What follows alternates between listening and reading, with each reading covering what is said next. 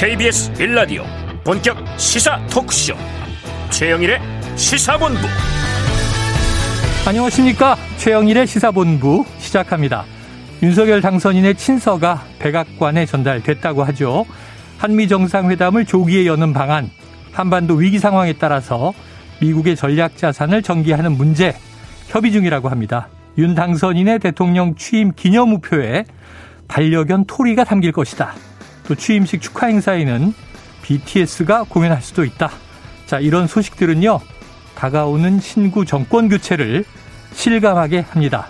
자, 한편 윤석열 당시 검찰총장이 현 정부와 멀어지고 각을 세우고 심지어는 정권 심판, 정권 교체의 주자가 되도록 한 출발점이라고 할까요? 조국 전 장관 일가에 대한 수사의 귀결 중에 하나겠죠. 딸 조민 씨에 대한 부산 의전원 입학 취소가 나왔고요. 의사 면허도 박탈되게 된 소식. 자, 정치권의 논란과 파장이 되고 있습니다. 자, 오늘도 빛과 어둠이 있습니다. 그 기준이 권력이 아니었으면 합니다. 오늘 임시국무회의에서 대통령 집무실 이전에 대한 예비비도 처리가 됐는데요. 뉴스의 많은 부분을 차지하는 정치 이야기는 민생의 목적이 아니라 수단일 뿐입니다. 수단이 목적을 가리거나 호도하지 않기 위한 언론의 역할을 해보겠습니다. 꼬리가 개를 흔들어서는 안 되겠죠? 최영일의 시사본부 출발합니다.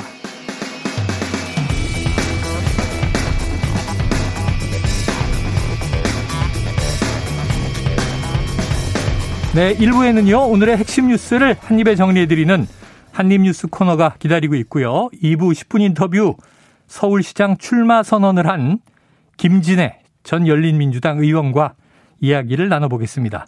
이어서 진격의 보수 사건본부도 준비가 돼 있습니다. 자, 청취율 조사 기간인데요. 여러분의 점심시간 함께하고 있는 이 최영일의 시사본부 잘 듣고 있다 답변해 주시면 아주 큰 힘이 되겠습니다.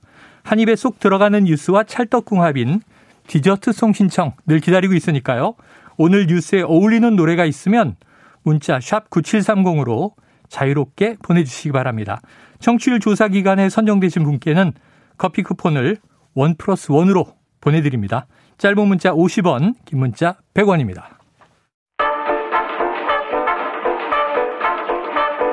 최영일의 시사본부 한입뉴스. 네, 오늘도 뉴스가 많습니다. 핵심 뉴스를 골라서 한입에 정리해 보죠. 한입뉴스 박정호 오마이뉴스 기자 오창석 시사평론가 나와 계십니다. 어서 오세요. 안녕하십니까. 오창석 평론가 무슨 일이에요? 어, 왜요? 너무 깔끔해. 평소와 달라. 어, 중요한 사람 만나러 가는 아침에 거예요. 이제 또 다른 TV 방송이 있느냐 없느냐 아, 이 차이가 좀 있습니다. TV 네. 출연이 있으면 네. 넥타이 정장이 되고. 네네 어쩔 수 없이 네, 네 알겠습니다. 별거 아니었군요. 네. 개인적인 궁금함이 있었는데. 네. 네, 자 첫 번째 이슈 보죠. 자 정부가 오늘 임시 국무회의를 열었고요. 대통령 집무실 이전 비용을 결국 의결을 했고 통과가 됐습니다. 네, 그렇습니다. 원래 윤당선인 쪽에서는 496억이 필요하다라고 요구를 했었는데요. 네. 오늘 통과된 지출안 360억입니다. 예비비 지출안이 의결이 된 거고요. 내용을 보면 행정안전부 소관이 176억, 소, 국방부 소관이 118억, 대통령 경호처 소관이 66억으로 구성이 돼 있어요. 네. 그러니까 위기관리센터와 경호종합상황실 뭐 이런 안보의 필수적인 시설을 우선 구축하기로 했다라고 네. 설명하고 있는데 안보의 공백이 발생하지 않도록 하겠다. 음. 이게 정부의 설명입니다. 여기에 소요되는 예산이 116억이다. 이 비용을 아, 추계해서 이번에 통과시킨 거고요. 네. 국방부 지휘부서와 합동참모본부는 필수 안보시설 구축이 완료된 이후에 이전을 추진한다. 네네. 이렇게 설명을 했어요. 다만 지금 보면 이사비 일괄 계약 필요성 여러 가지 지금 진행돼야 될 부분이 있기 때문에 네. 국방부 이전 비용 전체 118억 원이 배정이 됐다라고 음. 설명을 했고 일반 사무실 공사비와 전산 서비스 시스템 등에는 101억이 투입이 되고 대통령 관저로 사용될 예정인 육군 참모총장 공간 리모델링 비용 25억 이건 또 전액 반영이 됐습니다. 네네. 자, 이렇게 되면서 뭐 이 신구 갈등 이게 좀 일단락되는 게 아니라 얘기가 나오고 있는데요. 네. 오늘 김부겸 총리의 얘기를 들어보면 대통령 집무실 이전 문제 이건 찬반을 떠나서 차기 정부가 판단할 몫이다. 네. 이에 대한 당선인 의지가 확실한 이상 결국 시기의 문제이지 뭐 이거는 진행될 수밖에 없다라고 설명을 했고 하지만 어떤 경우라도 안보 태세에는 작은 빈틈도 없어야 된다. 어떤 정부든 이건 기본적인 책무다라고 얘기하면서 음. 향후 여러 가지 협의가 진행될 거지만 제일 중요한 건 안보다라고 강조했습니다. 네. 자, 그건 뭐 그동안 이야기 돼 왔던 것에 좀 이제 집대성인 것 같아요. 네. 처음에 시작할 때 문제는 5월 10일 집무를 용산에서 시작한다로 시작했기 때문에 그렇습니다. 이 기간과 예산 문제가 네. 터져 나왔고 결국은 이제 조율의 과정을 거치고 있는 건데 자 남은 비용도 있습니다. 어떻게 될까요? 일단은 이 부분은 이제 새로 정부가 출범하고 나서 이제 책임을 져야 되지 않을까 감당해야 되지 않을까라는 생각이 좀 드는데 음. 기본적으로 이게 문재인 정부의 국정 과제가 아니었기 때문에 차기 당선인이 공약집에 들어가 있지 않은 갑자기 들어온 이제 공약이었다고 네네. 볼 수밖에 없습니다. 적어도 장소에 대해서는 네. 그렇기 때문에 그럼에도 불구하고 김부겸 총리나 문재인 대통령이 차기 당선인을 위해서 할 수 있는 만큼의 최선의 노력은 전 다 했다라고 봅니다. 이 음. 정도는. 왜냐면 저도 이제 저도 그렇고 뭐 다른 사람들도 그렇고 대부분 사람들이 청와대 집무실 이전을 원천적으로 반대하지는 않았을 겁니다. 음. 그러니까 처리하는 절차에 대해서 의문을 가지고 네네. 안보 공백의 우려를 가졌, 가졌기 때문에 일단은 1차적으로 당선인이 원하는 방향의 최소한의 요구 조건을 모두 다 들어줬다고 저는 생각이 들어요. 음. 그러니까 왜냐하면 안보 공백에 대해서 우려가 있다라고 했기 때문에 이 안보 공백의 우려를 지울 수 있는 국방부 이전이라든지 이 부분 거의 다 다 들어갔잖아요. 네.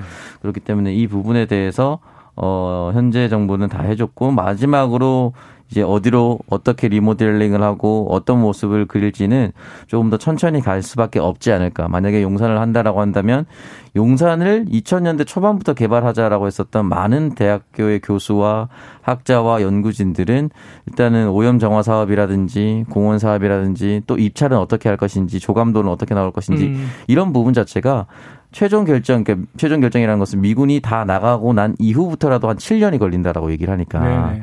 사실은 다 차기 정부에서 진짜 다 끝날 수 있을지 없을지는 잘 음. 모르겠지만 저는 뭐 다 끝나서 이제 당선인이 원하는 대로 했으면 좋겠는데 일단 국민들이 우려하는 부분은 좀 없어야 된다라는 생각이 좀 들고 어, 그렇다면은 만약에 청와대 한 발짝도 들어가지 않겠다는 이 의지가 이어진다면 어, 국방부 이전 이전대로 한다 하더라도 그러면 대통령이 당선된 이후에 집무실을 진짜로 어디로 할 것인가 이네 부분에 네. 대해서도 이제는 이제 당선이 좀 답할 차례다라고 생각이 듭니다. 그래요.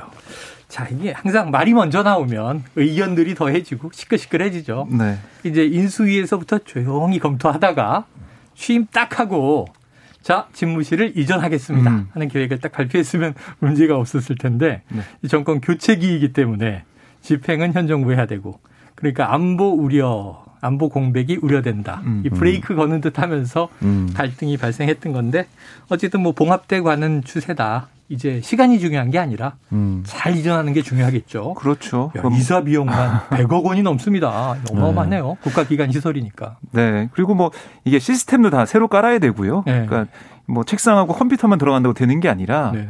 이 국방부란 또 합참이라는 이 공간 그다음에 여기서 보면 여러 가지 컨트롤 하는 그다음 수뇌부기 때문에 네. 시스템도 온전히 다 옮겨야 된다 이렇게 볼 수가 있고 또 지금 용산 지역에 있는 주민들 생각할 때는 인수위에서는 이 추가 제재는 없다고 했는데 음. 과연 그럴까 의구심도 있거든요. 음. 그리고 이 비행 금지 구역도 좀 줄인다고 하는데 네. 그럼 과연 국가 안위에는 문제가 없는 것인가 의구심도 남아 있고 또 합참 이전할 때 새로 건물 지고 어떻게 할 것이냐 또 용산공원을 아, 이 이전하고 이렇게 받을 때 돌려받을 때 미군 기지를 정말로 이게 빨리 되겠느냐 의구심도 남아 있기 때문에 국민들과 소통하고 설득하는 과정이 필요해 보입니다. 그래요. 우평론가 이사 갈 때는 그냥 차한 대에 다 들어가죠?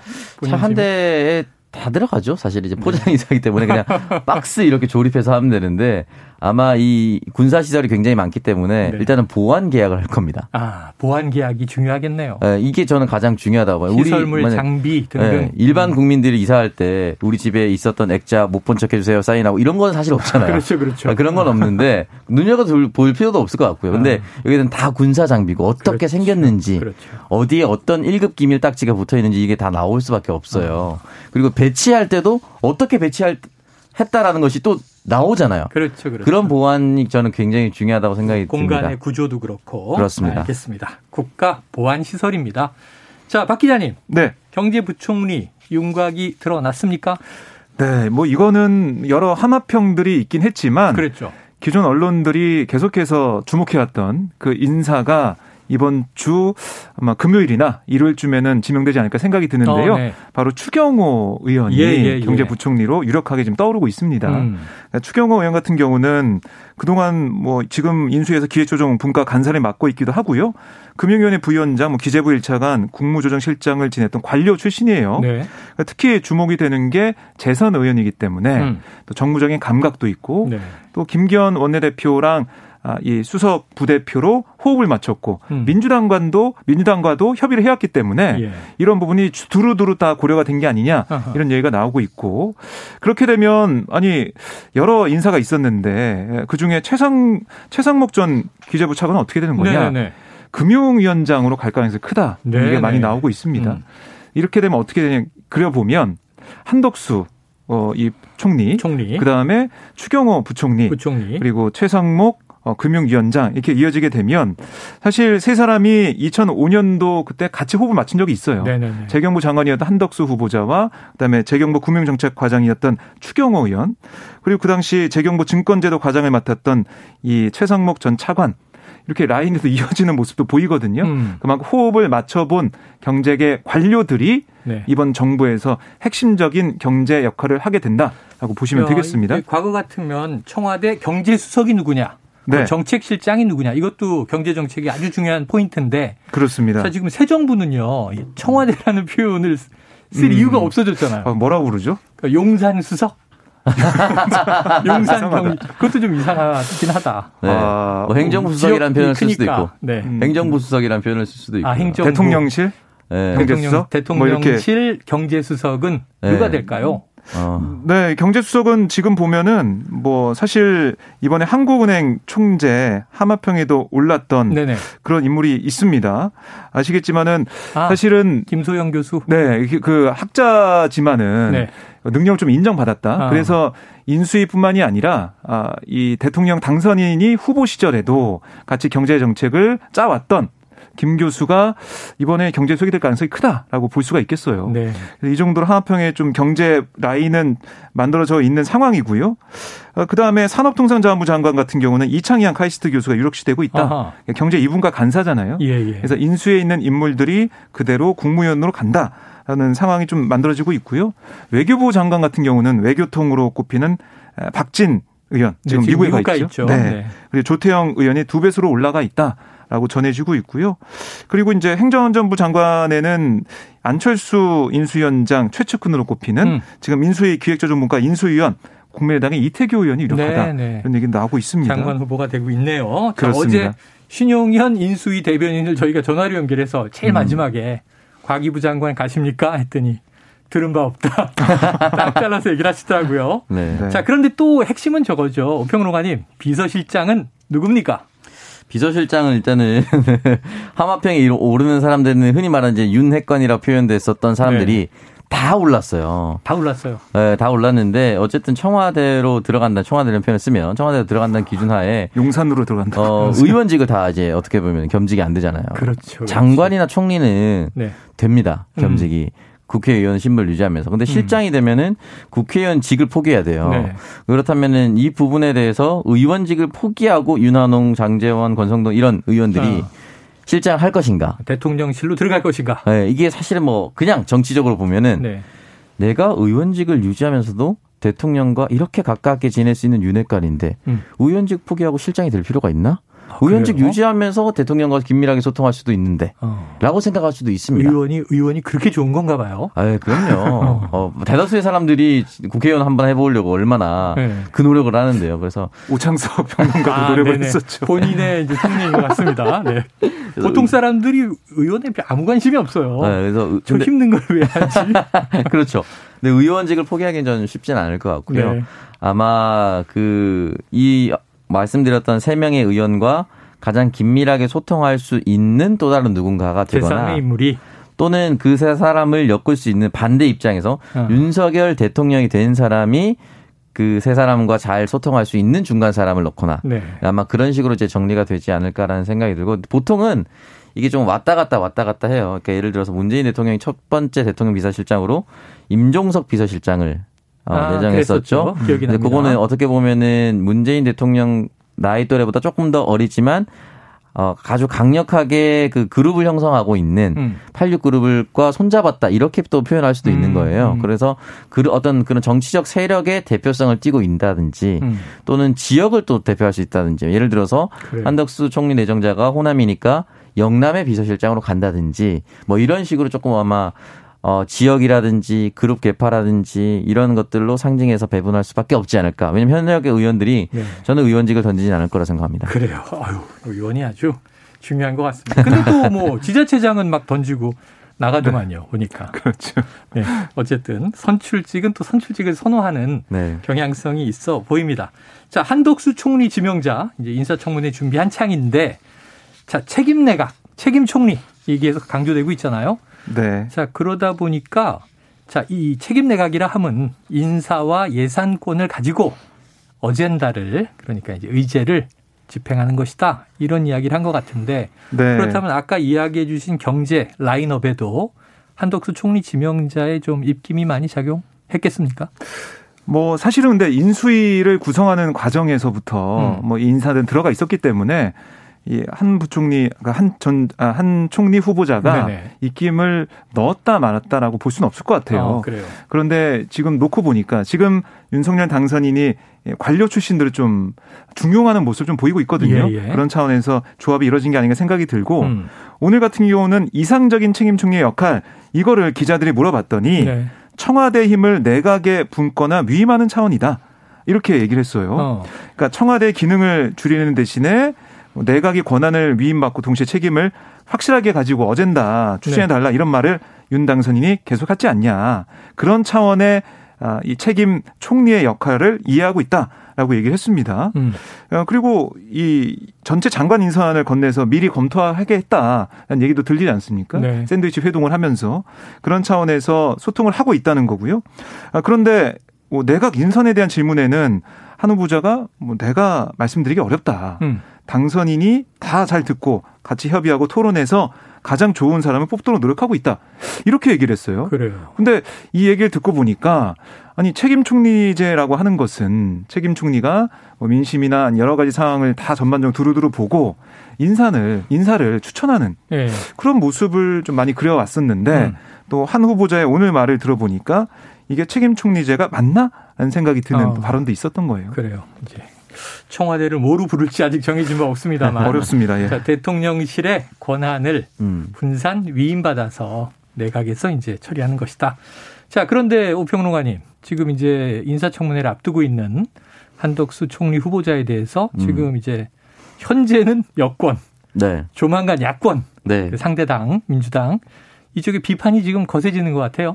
네, 일단은 가장 중요했었던 뭐 가장 중요했다기 보기에는 어렵지만 어쨌든 김현장 법률 고문으로 활동하면서 어제도 다뤘습니다만 18억 원 이제 네. 연봉. 그 연봉이 어느 정도 규모일 것이냐 이제 규모는 일단 나왔고요. 네네. 그렇다면 고문을 어떤 활동했느냐 하면서 한국일보 단독으로 나왔던 게 이제 SO일에 또 이사를 맡았었다. 아, 네네. 근데 이제 이사는 또 겸직이 가능하다라고 예, 하는데 예. 저는 중요한 게 그 기사의 내용이었던 것 같아요. 어. 일단 이사회 참석률 100%였다고 합니다. 어, 항상 나왔다. 아, 개근 이건 굉장히 중요한 거죠. 예, 예. 어떤 공직자로서. 음. 근데 중요한 건 개근에서 모든 사안에 대해서 SO를 위한 찬성표만 던졌답니다. 아, 그래요. 그러면은 나에게 어떠한 급여를 주는 곳에만 따랐다라고도 볼 수가 있는 거예요. 음. 어떤 사안인지는 모르겠습니다. 네네. 네, 그럼 네. 비슷하게 적용해 보면 김현장이 요구하는 그 어떤 것들도 다 들어줬다라고도 볼 수가 어, 있겠죠. 예스맨이다. 그러니까 이제 도덕적 잣대라든지 국민들의 지탄을 받을 수 있는 부분이라든지 이런 것들과 무관하게 나에게 녹을 주는 곳에 충성을 한다. 음. 이렇게 볼 수도 있는 거예요. 네네. 네.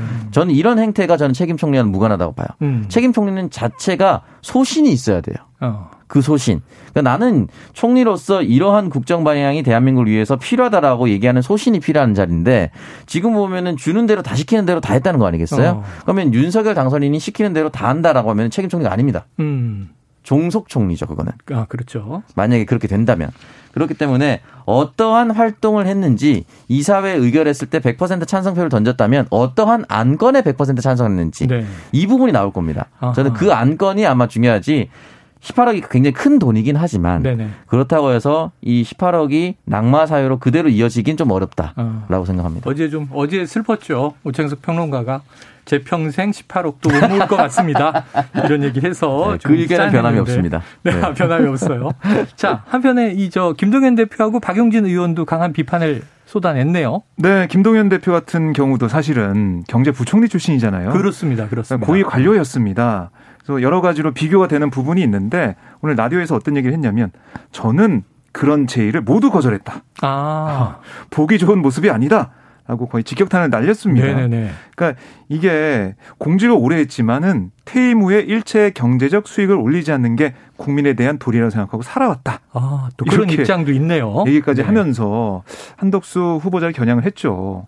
그러니까 국민들이 볼 때는 공직자의 어떤 역할이나 음. 그다음에 뭐 품행이나 이런 것도 보잖아요. 그렇죠. 김동연 대표는 나는 이렇게 잘 지켜왔는데 한덕수 후보자는 이것과 다르게 음. 뭐 돈을 쫓아간 거 아니냐 어. 이런 비판을 한 셈입니다. 공직 같다, 기업 같다, 공직 같다, 기업 같다. 이제 자 이게 뭐 문제가 없는 것이냐 있는 것이냐. 지금 오창석 평론가는 예스맨만 한 거 아니냐. 네. 음. 네. 그리고 민주당 의원들 취재를 해보면은 음. 뭐 박용진 의원도 오늘 그런 얘기 했지만은 로비스트 아니었냐 이런 얘기도 하고 있어요. 아, 그러니까 기업을 위해서 로비스트 어. 역할을 정부에다가 한 거 아니냐. 네. 정부 고위관료 출신으로.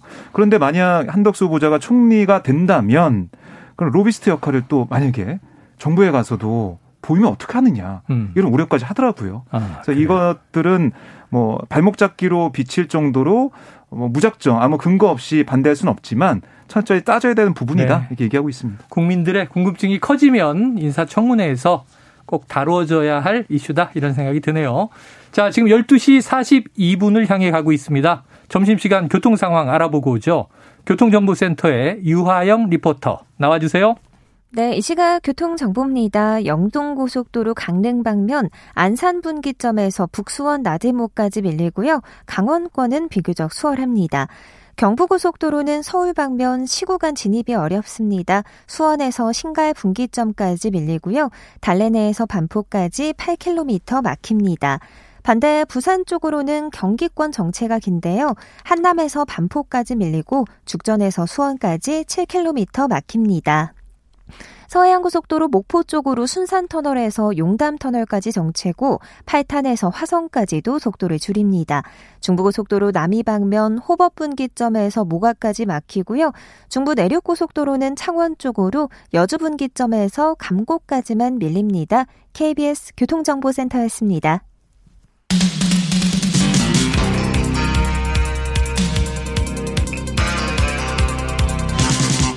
최영일의 시사본부. 네, 오늘 아침 인수위 브리핑을 보니까 이제 처음으로 배현진 대변인이 등장을 했는데 어제 사퇴한 김은혜 전 대변인. 네. 이제 선거 출마를 공식화했나요? 어, 결단은 좀 빨리 내리겠다는 정도만 얘기했는데요. 네. 뭐 사실상 경기도지사 출마하지 않겠냐 네네네네. 이런 얘기는 나오고 있어요. 그래요. 그리고 어제 같은 경우는 김태흠 또 아, 의원도 아, 원내대표 출마하지 않겠다라고 얘기했지 음. 충남지사 출마하겠다는 얘기는 또 안 했거든요. 아, 예. 뭐 출마 기자회견 아마 잡을 걸로 보이는데 이렇게 되면서 결국에는 이 두 사람이 아, 경로를 튼 거잖아요. 그렇죠. 김태흠 의원은 원내대표 1년 동안 준비했는데 경로 틀었고 음. 그리고 어 김은혜 대변인 같은 경우도 전 대변인 같은 경우도 지금 이렇게 어좀 나오는 상황이 됐는데 결국에는 여기에 윤석열 당선인의 이 의중 그러니까 윤심이 작용한 게 아니냐. 윤심. 네, 윤심. 그런 얘기가 나오고 있습니다. 이게 나 이게 나오면은 따라붙는 게 뭐냐면 아니 그러면 윤석열 당선인이 중립 의무를 져버리고 음. 한쪽에 힘을 실어주는 거 아니냐 이런 얘기도 나올 수가 있거든요. 아.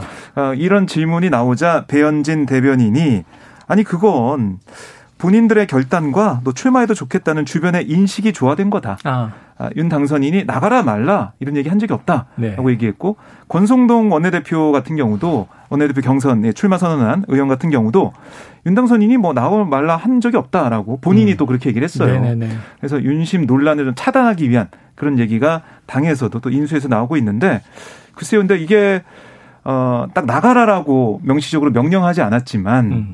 어떤 분위기라는 게 있지 않습니까? 분위기. 그러니까 분위기와 그다음에 주변의 뭐 권유라는 게 네네. 이 권유가 거슬러 올라가면 또 윤석열 당선인과 어떤 어, 조율이 됐다거나 아니면 공감대가 형성된 그런 부분도 있을 수 있기 때문에 음. 윤심 논란은 계속 나올 것 같습니다. 아, 요게 요럴 때 이제 또 정치 천재 오창석 평론가가 필요한 거죠. 자, 정치인들 간에는 무슨 텔레파시가 있는 거예요. 말로 하지 않았는데 네. 느낌이 왔어. 네. 나가라는 그분의 뜻이야. 네. 자, 윤심 작동합니까? 아, 저는 아무런 사인 없이 움직이진 않았을 거라고 저는 생각이 아, 듭니다. 그래요? 분명히. 사인이 그, 뭐예요, 그럼? 뭐, 뭐 야구 감독 스타일로 수시로 내가 기자들 앞에서 기자들 섰을 때 귀를 만지면 나가세요. 네.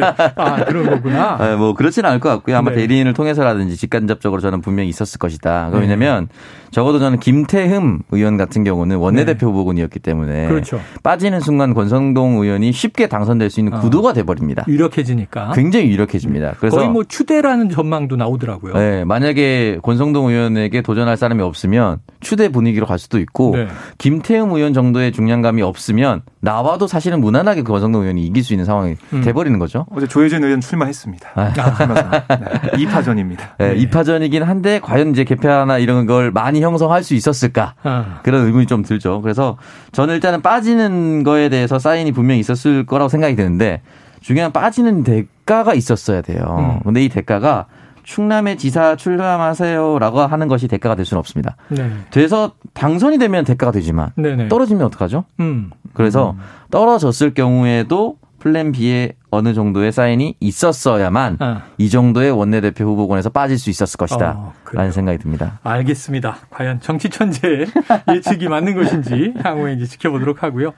자, 이건 좀 뭐라 할까요? 이저 전 의원이긴 한데 네. 최근에는 이제 유명 유튜버가 됐죠. 강영석 변호사. 지금 경기지사 출마 선언했네요.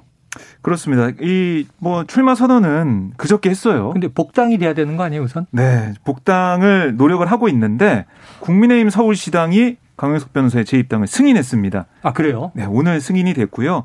이제 최고위원회 의결을 거치면은 아, 최고위에서 마지막 네, 의결이 남아 있군요. 남아 있는데요. 이게 어떻게 좀 봐야 될 것 같고 복당을 하게 되면 2010년에 기억하시겠지만 아나운서 비하 발언 등으로 네네. 국민의힘 전신에 한나라당에서 제명이 됐었죠. 야, 벌써 10년 넘었네요. 그렇죠. 18대 국회의원이었는데 네. 그래서 그 이후에 아, 돌아가기 위해서 노력을 뭐 한 걸로도 알려져 있는데 어쨌든 이 제명된 지 12년이 지나서 재입당 요건이 된다는 게 음. 서울시당의 설명이었습니다. 하지만 이 최종 승인을 과연 최고에서 할까? 네네. 이거는 제가 볼 때 좀 미지수인 것 같은데요. 네 쉽지는 않을 것 같다는 생각이 듭니다. 그래서 앞에 정치 천재가 있잖아요. 아, 예. 오평론가님, 최고위원회의 결정 어떻게 나옵니까? 저는 이제 사실은 뭐 이렇게 돼서 복당해서 예비 경선할 수 있을지 않을까라고 생각하시는 분들도 계시겠지만 네네. 그냥 저의 흔히 말하는 이제 뇌피셜이라고 뇌피셜. 표현하죠. 저희 상상력을 발휘하면 전 애초에 강용석 전 의원이 좌절될 것을 알고 신청하지 않았을까. 아. 라는 생각이 좀 받아들여지지 듭니다. 않을 것을 예상하고 네. 신청했다. 본인 스스로가 이제 가로 세로 연구소라는 유튜브를 운영을 네네네. 하고 있고 지금 바로 이틀 전에 이준석 대표를 굉장히 세게 저격하는 녹취록을 아. 공개해 버렸습니다. 처음에도 이 문제 성접대 의혹을 네. 여기서 제기했고 그렇습니다. 추가적으로 또 제기했다고요? 그러니까 추가적으로 제기했던 내용은 이준석 대표가 사람을 대전으로 보내서 어. 무마시키려고 하는 정황적인 녹취를 공개했어요. 어, 그래요. 근데 이 부분이 있는데 최고위에 결국은 이준석 대표의 승인이 있어야 되잖아요. 어, 그렇죠. 저는 안 될 가능성이 높다고 봅니다. 왜냐하면 아. 예전에는 아나운서 비하 발언이었지만 지금 해당 유튜브에 올라가 있는 발언들은 정말 상상도 할 수 없을 만큼의 네. 놀라운 발언들과 인신 공격과 어떤 인격 살인적인 것들이 너무 네, 많아요. 네, 네. 그래서 안 될 건데 그럼 안 되면 어떻게 되느냐? 아 음. 이준석이 막아서 안 됐습니다. 여러분 다시 도와주십시오. 라는 상황으로 네. 전개하는 것은 아닐까. 이미 여기까지 어. 시나리오를 쓴 것은 아닐까. 왜냐면 사실은 복당을 최고위에서 의결해 주는 것 자체가 말이 안 된다고 저는 네. 봐요. 몇몇의 발언 논란이 있었던 인사들이 음. 뭐 TV 프로그램도 요즘엔 잘 못 나가고 낙마하는 경우가 많은데 도지사 후보로 나간다는 사람을 승인해 준다 공당에서 그런데 네. 정당도 조직인데 네. 서울시당은 왜 승인했을까요? 일단은 서울시당하고 최... 최고위하고 뭐 기준이 크게 다르지 않을 것 같은데. 어 저는 조금 뭐 다르다 같다를 떠나서 책임은 최고위로 어차피 갈 수밖에 없습니다. 아, 그래요. 서울시에서 복당 승인을 해줬다고 해서 서울시 당 관계자 누구야 이렇게 하진 않을 거라고 음, 그래요. 최, 최종 책임은 어쨌든 최고위로 가기 때문에 저는 최고위에서 아마 반려되지 않을까라는 생각이 듭니다. 안 될 걸 알면서 한다. 이게 이제 물론 개인 소견입니다만 뭐 만약 그렇다면 도대체 왜 그러는 것인지 저는 잘 납득이 되질 않습니다. 다음 이슈 한번 보죠. 민주당 쪽인데요. 자, 86그룹에 해당하는 최재성 의원 정계 은퇴 선언했네요. 네, 오늘 페이스북에 글을 올렸어요. 어, 뭐라고 썼냐면 저는 오늘부로 정치를 그만둡니다. 아, 문재인 대통령과 함께했던 시련과 영광의 시간들과 함께 퇴장합니다라고 썼습니다. 어, 일전에 한 분이 했죠 부산에서. 네, 김영춘 전 음. 장관이. 아, 김영춘 전 해수부 장관이 했고. 네, 오. 이어서 이제 은퇴선을 한 두 번째 네. 86그룹 일원이 된 것 같은데요. 이 얘기를 들어보면 자신의 정치 역정을 쭉 서술을 하면서 음. 새로운 시대에는 새로운 소명이 필요하다 라고 적었습니다. 네. 예, 삼선 의원을 했고 삼선 의원 남양주에서 했는데 그 이후에 기득권 포기하겠다라고 하면서 불출마 선해서요. 네. 그 지역에 조홍천 의원이 당선이 됐었고. 아, 그랬죠, 그랬죠. 그다음에 뭐그 음. 이후에 강남벨트에 민주당 깃발 꽂겠다면서 송파을 재보선 출마에 당선됐지만 음. 지난 총선에서 배현진 지금 당선인 그렇죠. 대변인한테 네, 네. 져서 아, 뺐지 그 국회의원직을 잃었던 그런 상황이었는데 음. 자 이렇게 되면서 86 그룹의 퇴조가 계속 이어지는 게 아니냐 흐름이 만들어지는 거 아니냐 이런 얘기도 나오고 있습니다. 그래요. 자 어떻게 보세요? 잘하는 어, 겁니까? 일단은 김영춘 그리고 우상호 최재성까지 어떻게 보면 민주당 지지자들 입장에서는 필요한 86 그룹들은 음. 물러나겠다고 얘기를 하고 어.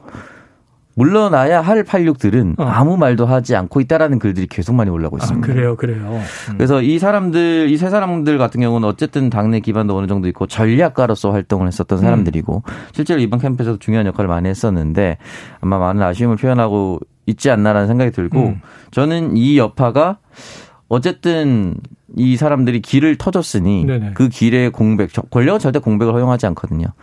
어떠한 민주당의 차세대 주자들이 그 공백을 메울 것인가가 음, 네. 앞으로의 민주당의 미래를 가늠할 것이다라고 생각이 들고 어, 같은 86 그룹으로서 퇴진을 해야 된다고 했었던 더불어민주당의 김종민 의원은 네. 본인은 어떤 결단을 내릴 것인가. 어. 이 부분도 저는 좀 주목해야 되지 않을까. 네. 86 전체 용퇴해야 한다는데 스스로도 86이거든요. 예. 어떤 입장을 좀 내놓을 필요가 있지 않을까. 야, 지금 또 한 분의 이름을 거명을 했습니다. 네. 회사로 비유하면 이게 일 잘하는 사람들이 다 나가고 음. 나가줘야 일 못하는 사람들이 남아서 버티면 음. 망하는 거잖아요. 정당은 쇠락해 네. 가는 거죠. 아, 그래요. 자 어떻게 될까. 아유 오늘 오평님 옷 이쁘게 입고 와서 저격을 많이 하신다는 의견들이 나오고 있습니다. 그래 뭐라도 뭐라도 잘해야지. 네. 네. 그래야 또 쓴소리를 할 자격이 생기는 것 같아요. 네. 자 오늘 아유 시간이 다 돼서 윤호중 비대위원장이 또 강하게 이제 비판한 내용도 있는데 내일 이어질 테니까 오늘 한입 뉴스는 여기서 정리하겠습니다. 박정호 오마이뉴스 기자 오창석 평론가 수고하셨습니다. 고맙습니다. 자 오늘의 디저트송은요. 이 청취자 5959님의 신청곡입니다. 그동안 한입 뉴스와 딱 어울리는 디저트송 선곡한 적 얼마나 됩니까? 이렇게 해주셨고요. 자, 지코의 아무 노래, 아무 노래나 들려주세요. 자, 제작진의 뼈를 때리는 일갈과 함께 지코의 아무 노래 예, 들으시면서 오구오구님 커피 쿠폰 두 잔, 두 개 보내드리고 입으로 돌아옵니다. 그